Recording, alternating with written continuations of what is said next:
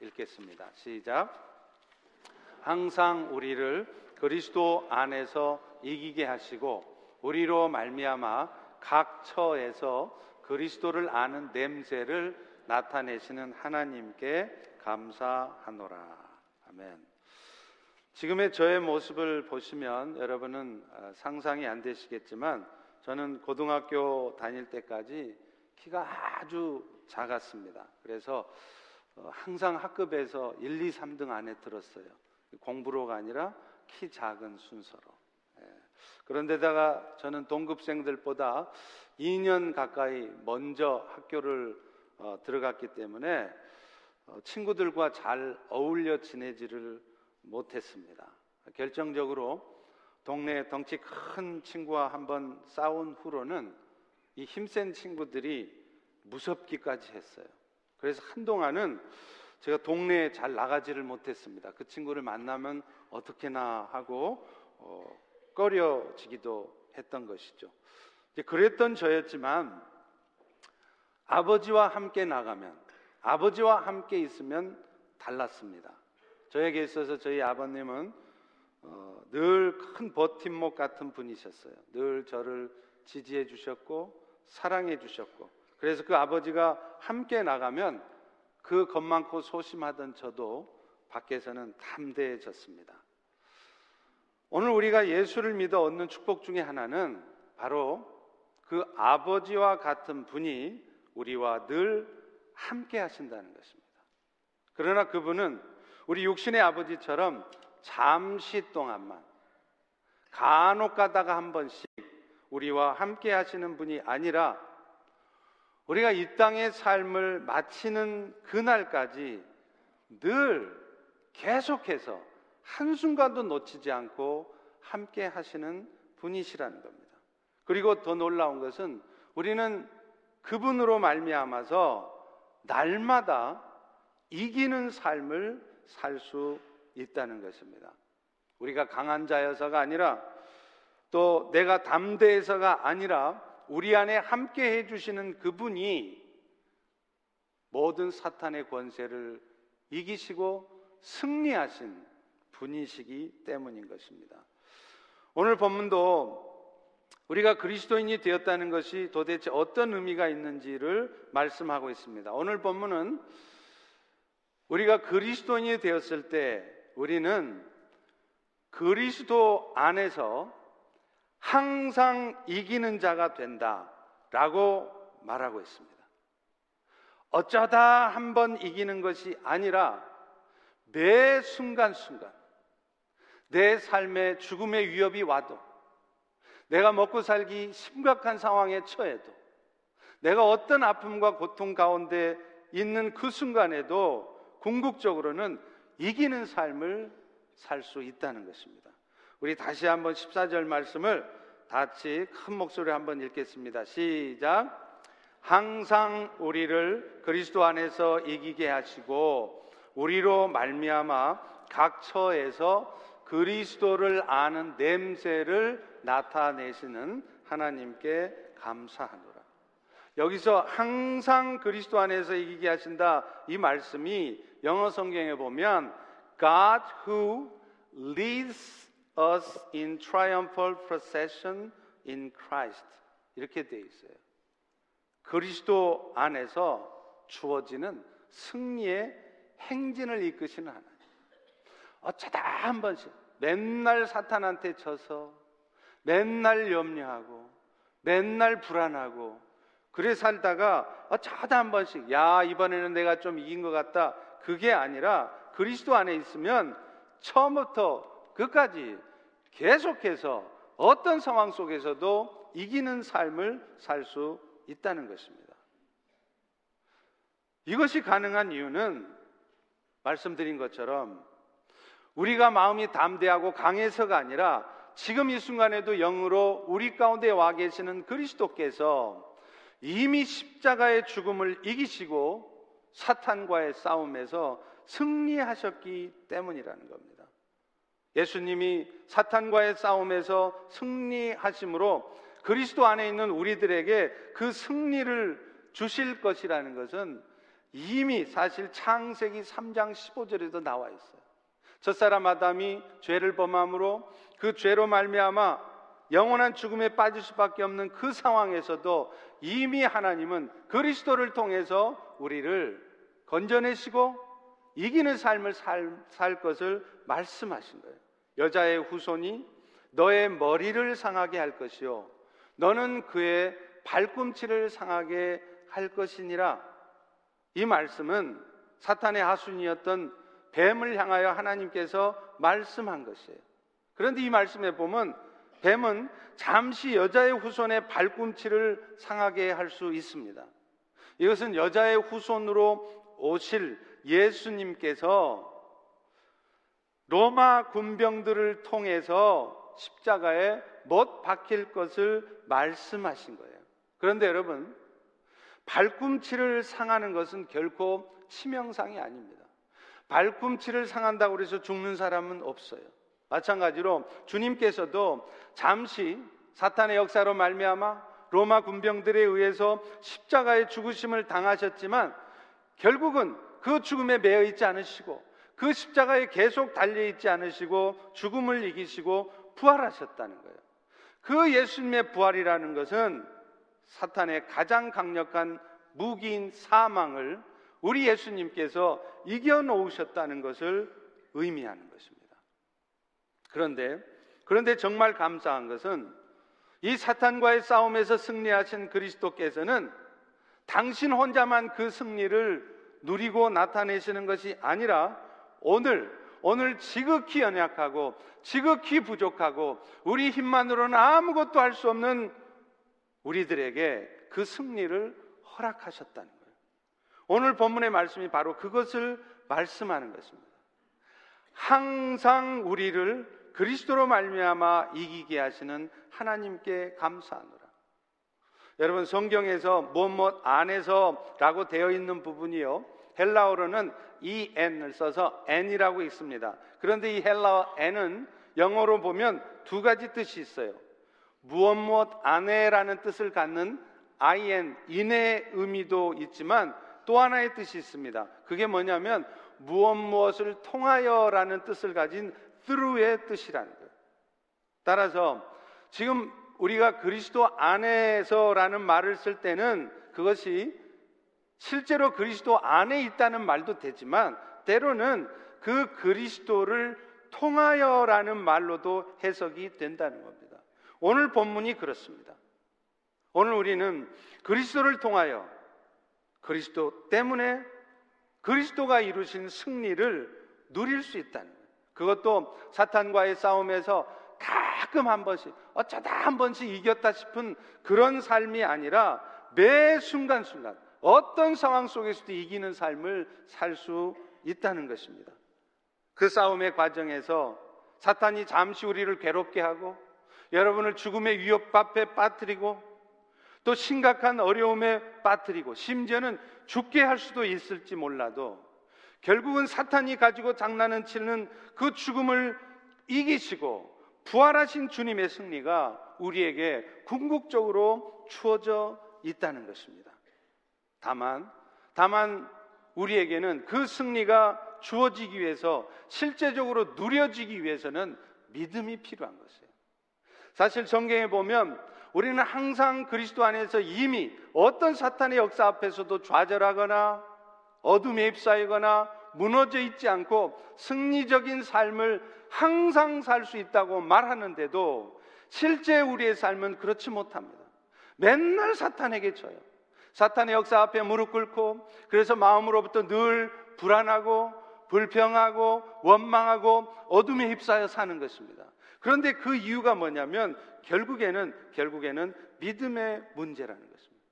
어떤 상황 속에서도 궁극적인 승리를 이루신 그리스도를 믿음으로 붙들 때 그 승리는 실제적으로 우리의 삶에도 누려지고 나타납니다. 그러나 만약 믿음이 없다면 여러분 모두는 아마 믿음이 없으시는 않겠지만 믿음이 부족하시거나 또 믿음이 좋으셨다가 믿음이 약해진 상태에 있다면 그런 승리가 여러분의 삶에 온전하게 누려지고 나타날 수 없다는 것입니다. 다시 말하면 이기기는 이기는데 선으로 쭉 계속해서 이기는 것이 아니라 점점이 맨날 치다가 어쩌다 한 번씩 간혹 이기는 거라는.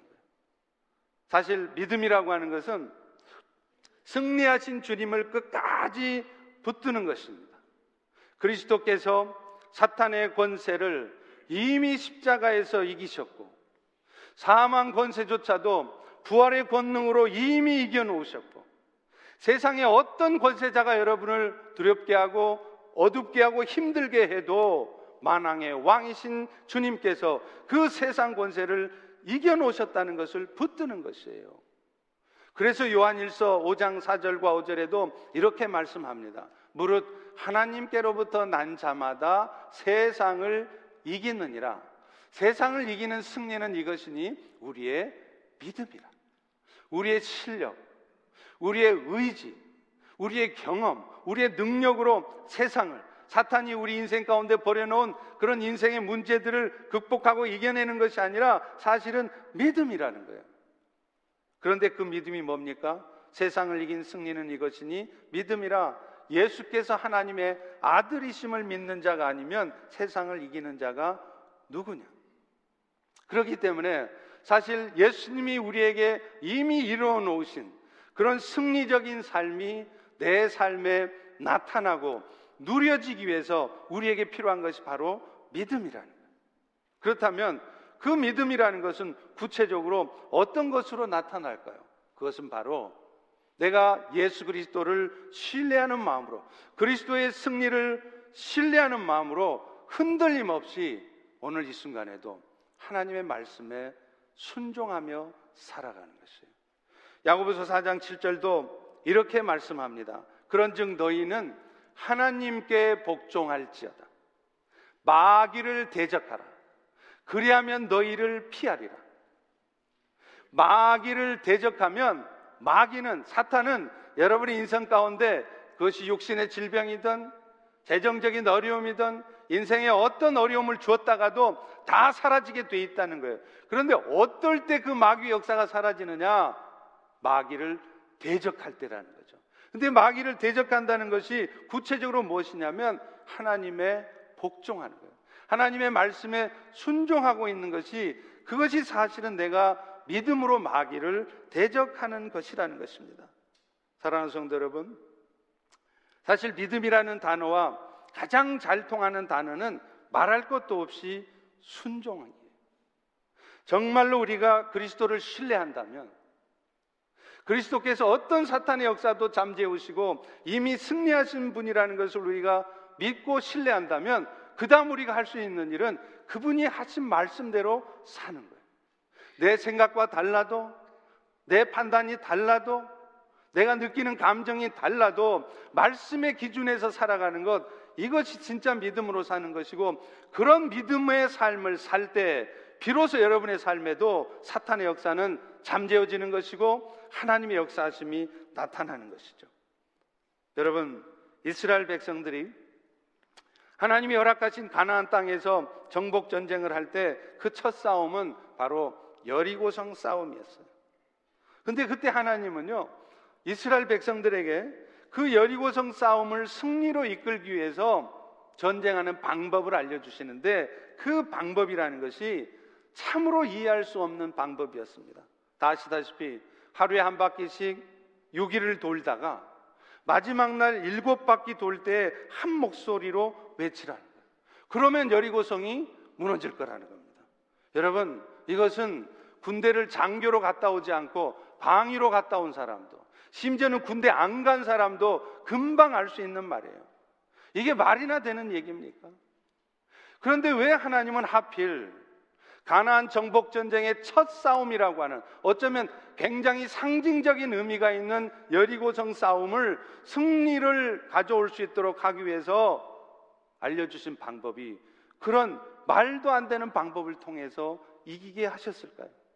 누가 들어도 합리적이고 말이 되는 방법으로 이기게 하시면 다 동의가 될 텐데 그런 말도 안 되는 방법으로 하게 하셨냐 이 말이에요.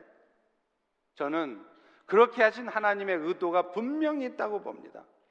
어차피 여리고성 싸움의 승리는 하나님이 가져다 주시는 거예요. 바꿔 말하면 여호수아와 이스라엘 백성들이 열심히 싸운 결과 얻어지는 것 같지만 사실은 그 이면에는 하나님께서 그들을 대신하여 싸우는 여호와의 성전이라는 거예요.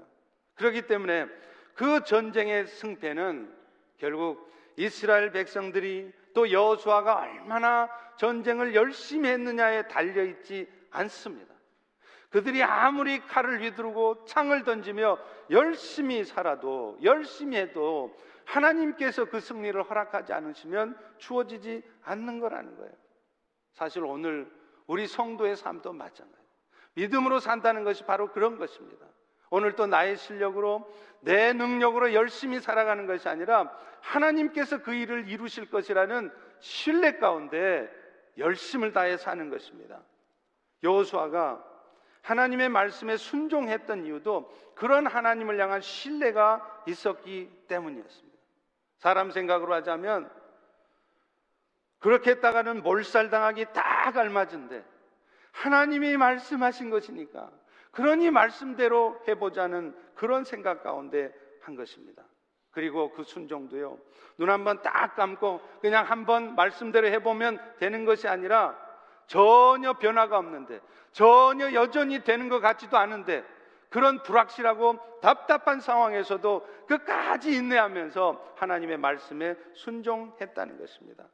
그런 의미에서 진정한 믿음이라는 것은 인내하며 순종하는 것이에요.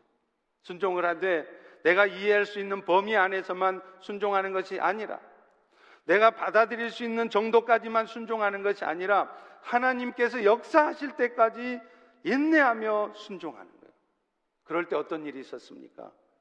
도무지 무너지지 않을 것 같았던 3일이 지나고 4일이 지나도 열심히 말씀대로 순종해 봤어도 아무런 변화가 없던 그 여리고성 난공불락의 여리고성이 한순간에 무너진 것이었습니다. 여러분, 마귀도요, 오늘 우리가 늘 그 마귀 역사를 두려워하면서 그렇게 살면요, 마귀는 아예 우리를 우습게 보고 계속 계속 괴롭힙니다.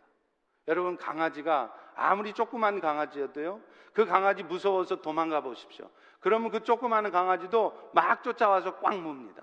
그런데 그 강아지가 아무리 무섭게 짖어대도 같이 눈을 마주치면서 째려봐 보세요. 어떤 일이 벌어지나 그 강아지가 지가 알아서 꼬리를 내리고 도망갑니다. 사탄도 똑 마찬가지예요. 사탄이 여러분 인생에 어떤 역사를 나타냈어도 그런 사탄의 역사 앞에 여러분이 좌절하고 그런 사탄의 역사로 말미암아 여러분이 겪게 될 고통과 어려움들을 미리 염려하면서 벌벌벌 떨면서 그렇게 두려워하고 있으면 사탄은 계속해서 여러분의 삶을 괴롭힙니다. 더 여러분의 삶을 어렵게 만들고 더 복잡하게 만들고 그런데요.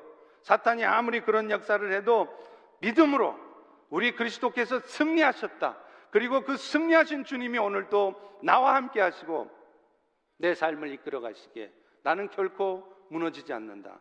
그 믿음 가운데 말씀대로 순종해 보십시오. 그러면 그것이 곧 마귀를 대적하는 것이고 그러면 마귀는 피해 간다는 거예요. 그렇다면 그런 믿음을 따른 그 승리가 오늘 우리의 삶에 누려진다는 것은 구체적으로 어떤 모습으로 누려질까요? 가장 먼저는요. 우리도 신앙생활 하면서 인생을 살아가면서 육신의 질병 때문에 고통받을 때가 있어요. 정신적인 고통, 영적인 침체로부터 고통스러운 삶을 살아갈 때가 있습니다. 그런데 우리가 승리적인 삶을 산다는 것은 이미 승리하신 그리스도 때문에 그런 육신적인, 정신적인 고통으로부터 심지어는 영적인 침체로부터 자유로워질 수 있다는 거예요. 오늘날 정신적으로 온전하지 못한 상태에 있는 사람들 중에는요, 단순히 심리적인 충격이나 혹은 약물 등의 외적인 영향으로 정신질환에 빠져 있는 사람들도 있습니다. 그러나 어떤 경우에는요, 그야말로 귀신의 역사로 영적인 혼돈 상태에 빠져 있는 사람들이 있어요. 이런 경우는 근본적인 치유가 되지 않습니다. 그 귀신을 쫓아내지 않으면 절대로 간단한 상담이나 이런 정신과적인 치유로는 근본적인 해결이 안 된다는 거예요. 이럴 때 우리는 이미 귀신들의 우두머리 격인 사탄의 머리를 부서뜨리신 예수님의 이름에 의지해서 예수님의 권세를 의지해서 그 사탄과 귀신들을 쫓아낼 수 있다는 것입니다. 저 같은 목사나 선교사뿐만 아니라 예수 그리스도 안에 있는 예수 그리스도의 이름의 권세를 사용할 수 있는 특권이 이미 있는 여러분 모두에게 그 권세가 주어져 있다는 거예요. 누가복음 10장 19절에도 이렇게 말합니다. 뱀과 전갈을 밟으며 원수의 모든 능력을 제어할 권능을 주셨으니 너희가 결코 해를 당치 아니할 것이라.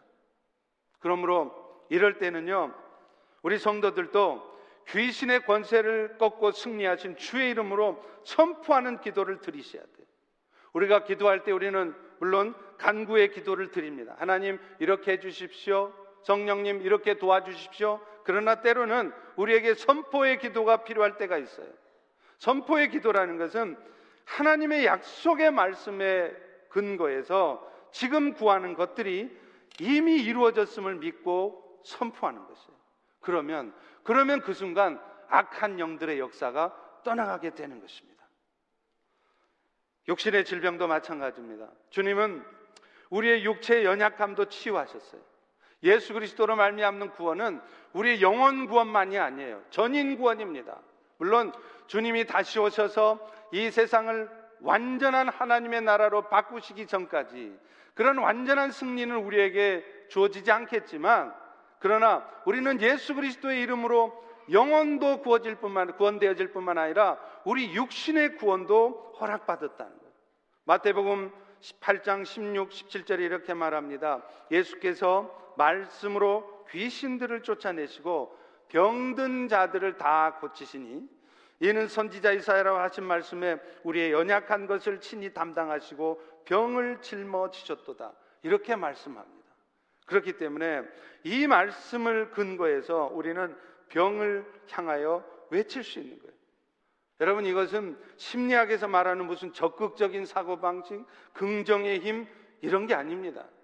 적극적 사고방식은 일종의 자기 암시해요. 생각하는 대로 깊이 골똘하게 생각하면 생각한 대로 모든 것이 이루어질 수 있다는 거예요. 그런데 여러분, 이것은 결국은 그것이 자기 자신에게서 나오는 것입니다. 그것이 실행되는 힘이 자기 자신에게서 나오거나 심지어 어떤 경우에는요, 귀신의 역사로 나타나기도 한다는 거예요. 귀신이 그 사람들을 유혹하기 위해서 실제로 귀신이 병이 낫게 하는 수가 있어요. 여러분, 무당도 병을 고치는 거 보셨죠? 그리스도 이름으로만 병이 고쳐지는 것이 아니라 일정 부분 무당도 병을 고칩니다. 왜 그럴까요? 귀신의 힘으로 그 일을 하는 것입니다. 그런데 우리가 믿음의 기도를 할 때 그 믿음의 기도를 통한 치유는 그 치유가 일어나는 힘이 하나님에서 나온다는. 절대적으로 지켜지는 하나님의 약속에 근거한 것입니다. 그렇기 때문에 오늘 우리 모두는 그 약속의 말씀에 근거해서 하나님 앞에 요구할 수 있어요. 하나님, 하나님 약속 지키십시오. 여러분은 기도하실 때 맨날 하나님 이렇게 해주세요, 저렇게 해주세요. 그렇게만 기도하지 않으셨습니까? 혹시 하나님을 향하여 당당하게 말씀의 근거에서 하나님께 요구해 보신 적 있습니까? 하나님, 지금 이 상황에는 말씀의 근거에서 요구합니다. 하나님, 약속 지키십시오. 그렇게 말씀하신 적 있습니까? 그런데 우리는 한 가지 알아야 될 것은 그럴 때 하나님 우리의 욕신의 질병도 치유하시지만 다만 그 치유의 방법은 주님께 달려 있다는 것입니다. 물론 기도할 때 주님은 초자연적인 역사로 고쳐 주시기도 합니다. 그러나 때로는 의사의 처방과 약을 통해서 혹은 수술이라고 하는 대단히 고통스럽고 복잡한 과정을 통해서 고치시기도 해요.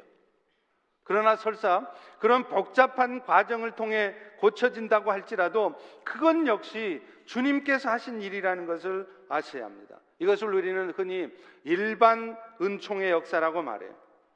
자연의 질서를 어기면서까지 초자연적으로 방법으로 역사하는 것을 특별 은총이라고 하는데 우리 하나님은요, 당신 스스로가 세워놓으신 이 자연의 질서, 일반 은총을 스스로 어기시면서 특별 은총으로 역사하시는 것을 자주 하시지는 않습니다. 그러나 대신에 의사의 손을 빌리거나 때로는 과학의 힘을 빌어서 역사하시기도 하는데 이것이 바로 일반 은총이라는 것입니다. 중요한 것은 그것이 일반 은총의 역사이든 특별의 은총의 역사이든 주님께서 역사하는 것이라는 거죠. 어찌되었든 주님은 그것이 특별한 역사 방법이든 일반 은 총적인 역사이든 당신의 사랑받는 자녀가 오늘도 고통 가운데 신음하고 아파하는 것을 원치 않으세요. 여러분만 여러분이 이 고통으로부터 벗어나기를 간절히 원하는 것이 아니라 지금 이 순간 여러분이 그 당하고 있는 여러분이 있는 그 어둠과 고통을 예수님은 더 아픈 마음으로 바라보고 계신다는 거예요. 그래서 여러분들이 그 고통으로부터 벗어나기를 원하시는 것입니다. 그래서 그래서 그분은 우리가 간절한 마음으로 확신을 가지고 믿음을 가지고 구할 때 그 놀라운 치유 역사가 회복의 역사가 우리에게 있게 하시는 거예요. 요한복음 14장 12절에도 말씀합니다. 나를 믿는 자는 내가 하는 일을 그도 할 것이고 또한 그보다 큰 일도 하리니 이는 내가 아버지께로 감이라. 부활 승천하시면서 예수님께서는 성령을 보내주실 걸 우리에게 약속하셨어요. 그런데 그 성령의 약속은 뭐냐면 그 성령님을 통하여서 우리가 예수님께서 이 땅에 하셨던 일보다 더 큰 역사도 더 큰 하나님의 일도 이루시게 하시겠다는 거예요. 하나님은 오늘도 당신의 사랑하는 자녀들, 여러분들이 건강한 육신으로 살아가기를 원하십니다. 그래서 육신의 연약감 가운데 있을지라도 예수 그리스도 이름으로 구하면 믿음으로 구하면 그리고 믿음으로 구한다는 증거로서 여러분이 아무리 연약하고 아무리 힘든 상황에 있을지라도 아무리 마음에 내키지 않는다 할지라도 말씀대로 순종하고 있으면 하나님은 여러분의 삶에도 놀라운 기적의 역사, 회복의 역사를 주신다는 것입니다.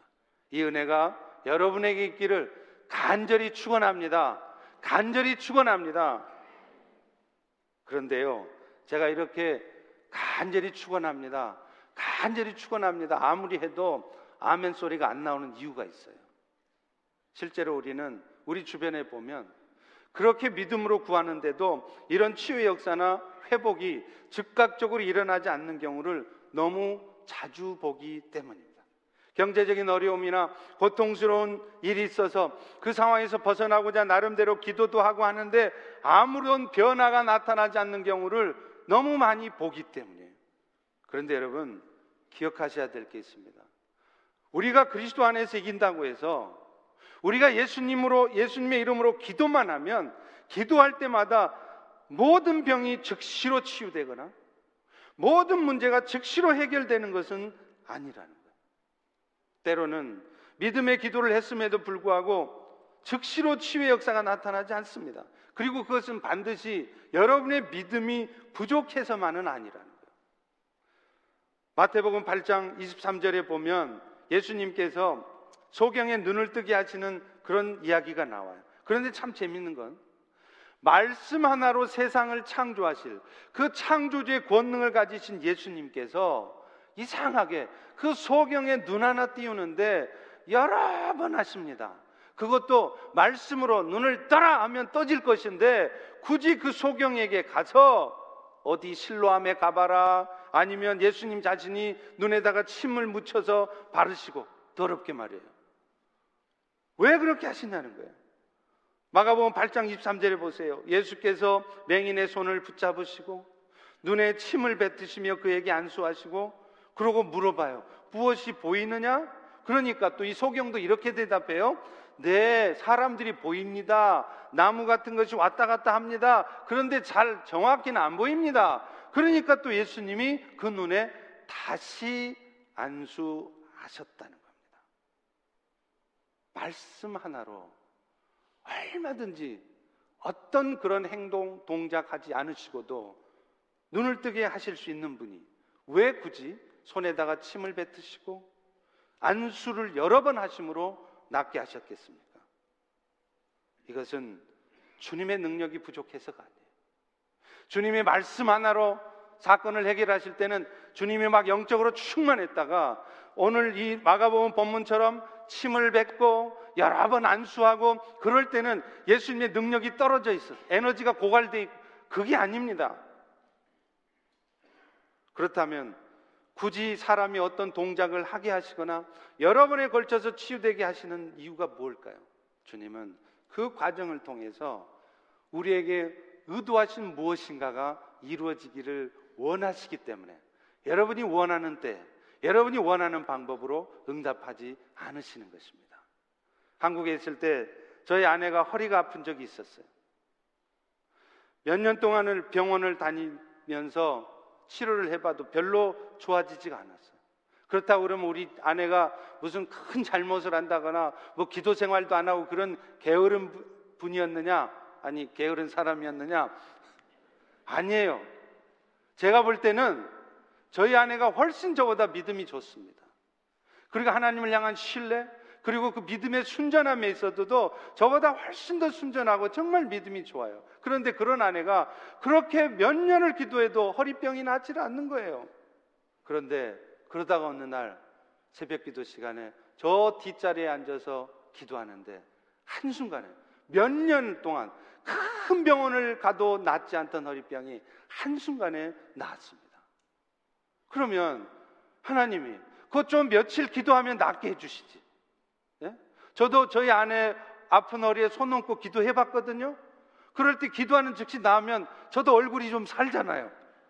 근데 그때는 낫게 안 해주시는 거예요. 그리고 몇 년을 그렇게 시간을 끌고 기도하게 하시다가 한순간에 주사 맞고 난 거 아닙니다. 초자연적인 역사로 낫는 거예요. 왜 그렇게 하셨냐는 거예요. 하나님은 그 시간 동안 저희 아내로 하여금 더 깊은 기도에 들어가게 하시는 거예요. 그래서 주님과의 깊은 영혼의 교제 속에서 저희 아내 신앙이 좀 더 순전해지고 그 마음속에 조금의 어둠도 조금의 잘못된 것도 없이 더 순전하고 더 온전한 신앙이 되게 하려고 하신 겁니다. 그리고 그 과정에서 저에게도 깨닫게 한 것이 있었어요. 저는 평생 저희 아내 섬김만 받다가 이제 아내가 허리병 나서 몸이 불편하니까 제가 섬겨야 되잖아요.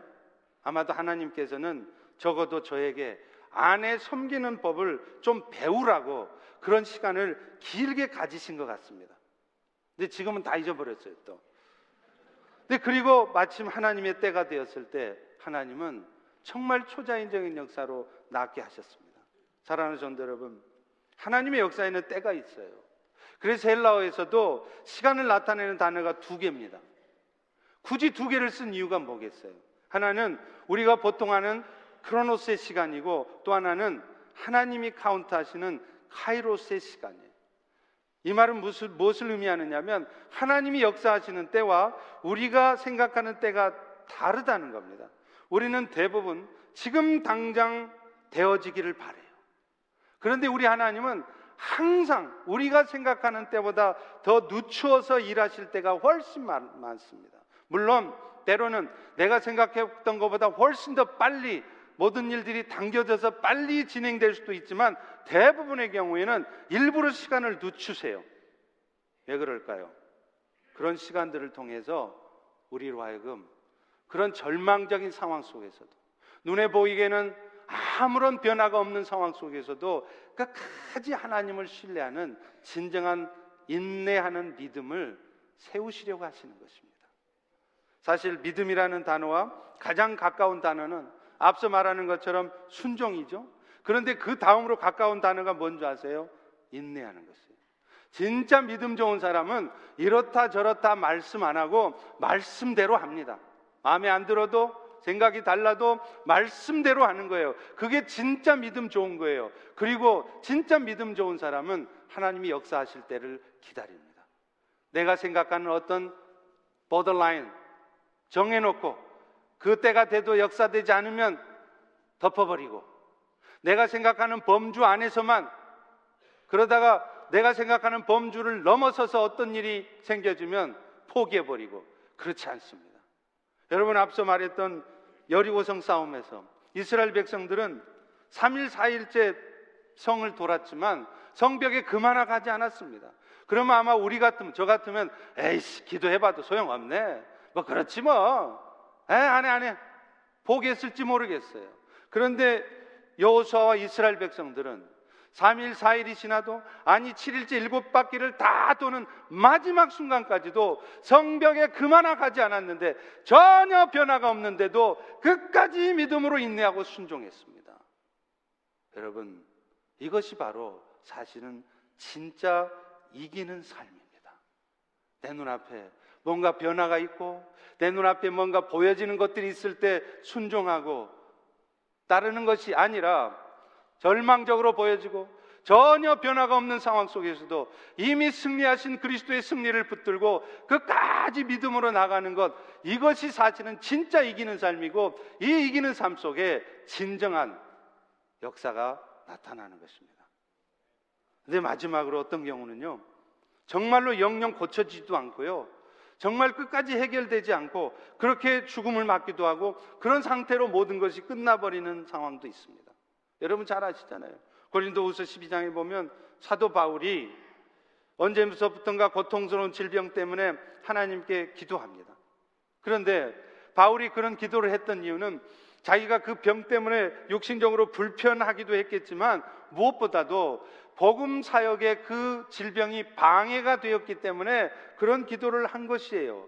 그렇다면 제가 하나님이라면 지가 몸 편해지려고 그런 기도하는 게 아니고 하나님 제가 몸이 불편한 거 감수합니다. That's okay. 괜찮습니다. 그러나 제가 복음 사역을 더 열심히 하려면 건강이 필요합니다. 그러니 건강 좀 주세요. 그렇게 기도하면 제가 하나님이면 고쳐 주실 것 같아요. 그런데 하나님은 고쳐주시지 않았습니다. 바울이 세 번 죽게 기도했다 그러잖아요. 간절히 작정해서 기도했는데 안 고쳐줘요. 고린도후서 12장 9절에 그 답이 있습니다. 내 은혜가 너에게 족하도다.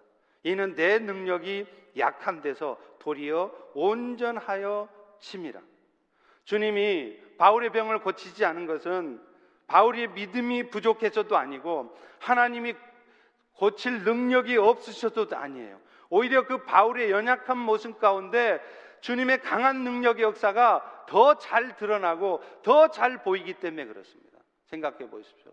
제가 아주 똑똑하고 뛰어나고 머리 좋고 모든 것을 깃발나게 잘하는 그런 사람이라면 제가 한 결과에 대해서 사람들은 뭐 그저 그렇지 김 목사가 한 거니까 그렇지 라고 생각할 겁니다. 그러나 누가 보아도 뭔가 부족하고 어리버리해 보이고 연약해 보이고 그런데도 하나님의 역사가 나타나 보세요. 그러면 사람들은 틀림없이 얘기할 것입니다. 저 김 목사가 똑똑하다. 저 김 목사가 잘한다가 아니라 하나님이 역사하셨다라고 말할 것입니다. 바로 그것입니다. 오늘 여러분의 인생에도 기도 응답하지 않는 이유가 여러분의 믿음이 부족해서만이 아니에요. 하나님이 여러분의 문제를 해결할 능력이 없어서가 아닙니다. 오히려 그런 연약함 가운데 다시 당신의 크신 능력을 나타내시고 그래서 당신께서 그 일들을 친히 이루어 가실 것이며 그 과정 속에서 여러분의 부족과 여러분의 연약함이 전혀 문제가 되지 않도록 하시겠다는 것입니다.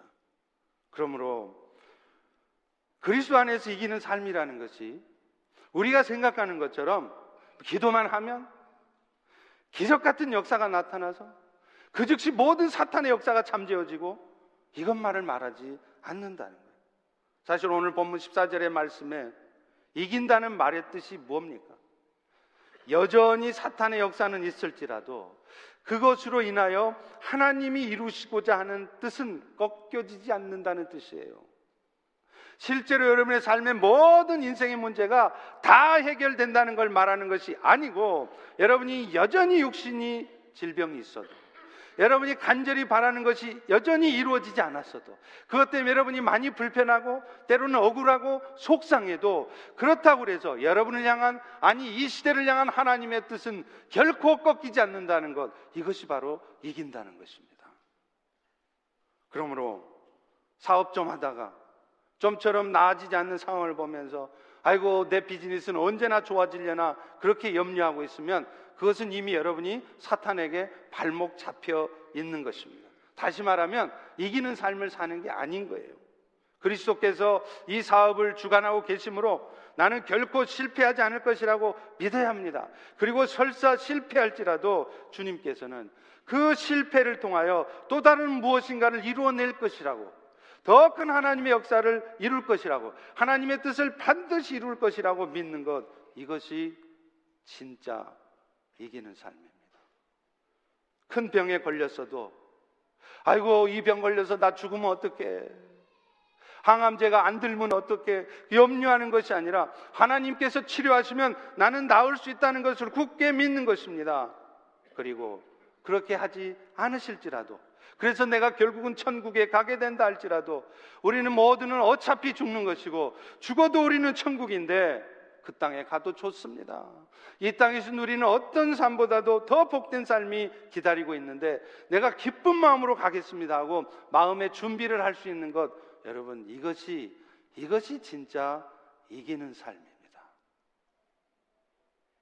그런데 주님은 왜 이렇게 우리에게 이런 승리적인 삶을 살게 하셨고 또 살라고 요구하고 계실까요?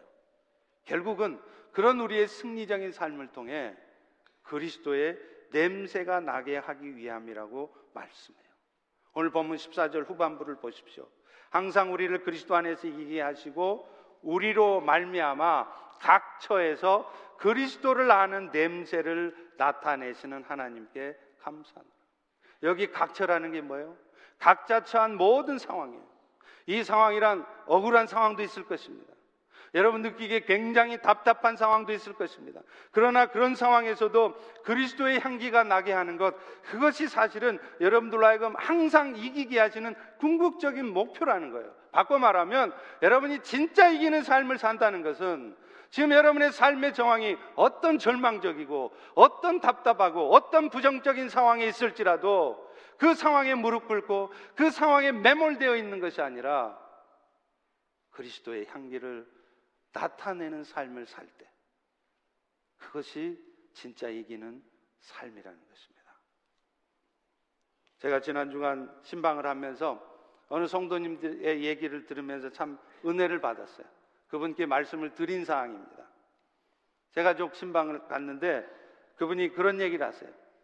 미국에 와서 이게 뭐 모든 게 서툴 거 아닙니까? 언어도 서툴고 그래서 가스 스테이션에 가서 가스를 넣는데 이 신용카드를 어떻게 써야 될지를 모르고 이게 잘 작용을 안 하더래요. 그래서 미국 사람의 도움을 청했더니 그 미국 분이 자기도 이렇게 해보더니 그 카드가 작동을 안 하는 거예요. 그러니까 우리 같으면 어떻게 해요? 어, it doesn't work. 그런 말 하고 가겠죠? 근데 그 미국 분은 자기 신용카드를 깨서 20% 친가를 그 기름을, 가스를 넣어주시더라는 거예요. 그래서 그분이 어떻게 하면 한국 가고 싶을까? 어떻게 하면 한국 돌아갈까? 그런 생각이 들었다가 그런 미국의 모습을 보면서 아, 이래서 미국이구나. 그걸 아셨다는 거예요. 여러분, 한 사람의 마음을 바꾸는 것이 바로 이런 그리스도의 향기를 내는 이런 행동이에요. 물론 그분이 크리스천인지 아닌지는 모르겠습니다. 그러나 미국은 이 크리스천 베이스에서 세워진 나라 아닙니까? 그러니까 미국이 살기 좋은 나라이고 아름다운 나라인 것입니다. 사랑하는 성도 여러분, 오늘 여러분은 각 처에서 여러분이 처한 상황에서 여러분의 처한 상황이 아무리 절망적이고 답답하고 속상하고 힘든 상황일지라도 진정 말씀대로 순종함으로 말미암아 이기는 삶을 살고 계십니까? 그래서 여러분을 통해서 누군가가 그리스도의 향기를 맡고 계십니까? 오늘 우리 모두가 이 사순절을 맞이해서 십자가의 그 고난과 고통을 묵상하면서 우리가 그것을 생각해 봤으면 좋겠습니다. 그죠? 내가 힘들다고, 내가 답답하고 고통스럽다고, 그냥 내 뜻대로 하는 것이 아니라 주님의 십자가의 고난을 묵상하면서, 그렇지. 주님도 나를 위해서 이런 고통을 참으시고 당하셨는데, 내가 기꺼이 이 어려움을 감당하며 나아가야지.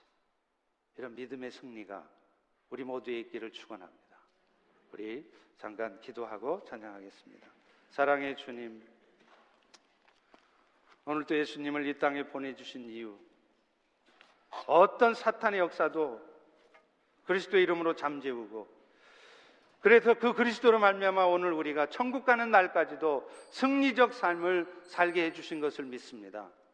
오늘 우리의 삶이 정말로 이기는 삶을 살고 있는지, 아니면 이미 이겨놓으신 승리를 마음껏 누리지 못하고 여전히 사탄의 밥이 되어서 사탄의 전략에 꿰매 빠져서 그렇게 힘들게 고통스럽게 염려하며 두려움 속에 살아가는지 돌아보기를 소망합니다. 다시 한번 우리 성도들의 마음을 새롭게 해주셔서 그리스도 안에 승리를 구가하며 살아가도록 은혜 베푸시옵소서. 예수님 이름으로 기도합니다. 아멘. 우리 다 일어나.